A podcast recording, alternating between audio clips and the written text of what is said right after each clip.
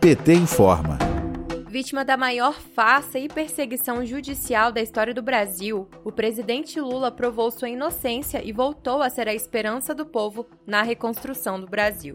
Toda essa história está contada no Memorial da Verdade, livro e plataforma de internet que foram lançados nesta quinta-feira, 12 de agosto, em São Paulo.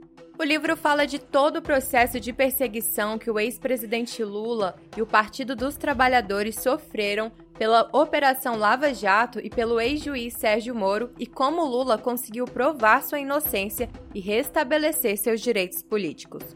O evento aconteceu na Casa de Portugal, com a presença da presidenta nacional do Partido dos Trabalhadores, a deputada federal Gleisi Hoffmann, do advogado que defendeu o caso durante toda a luta pela verdade, Cristiano Zanin, e de Lula.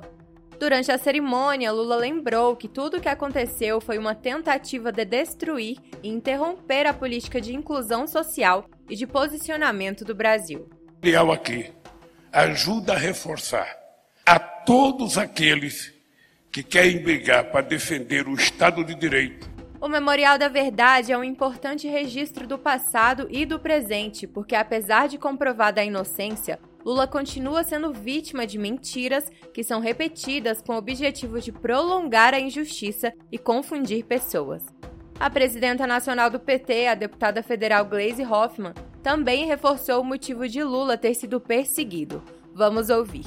Foi porque queriam combater um projeto de transformação e mudanças no país. Era o fim do ciclo das privatizações e entrega do Estado, era os direitos e o povo como centralidade no orçamento público, era a construção de um Brasil soberano e protagonista, um novo projeto de país.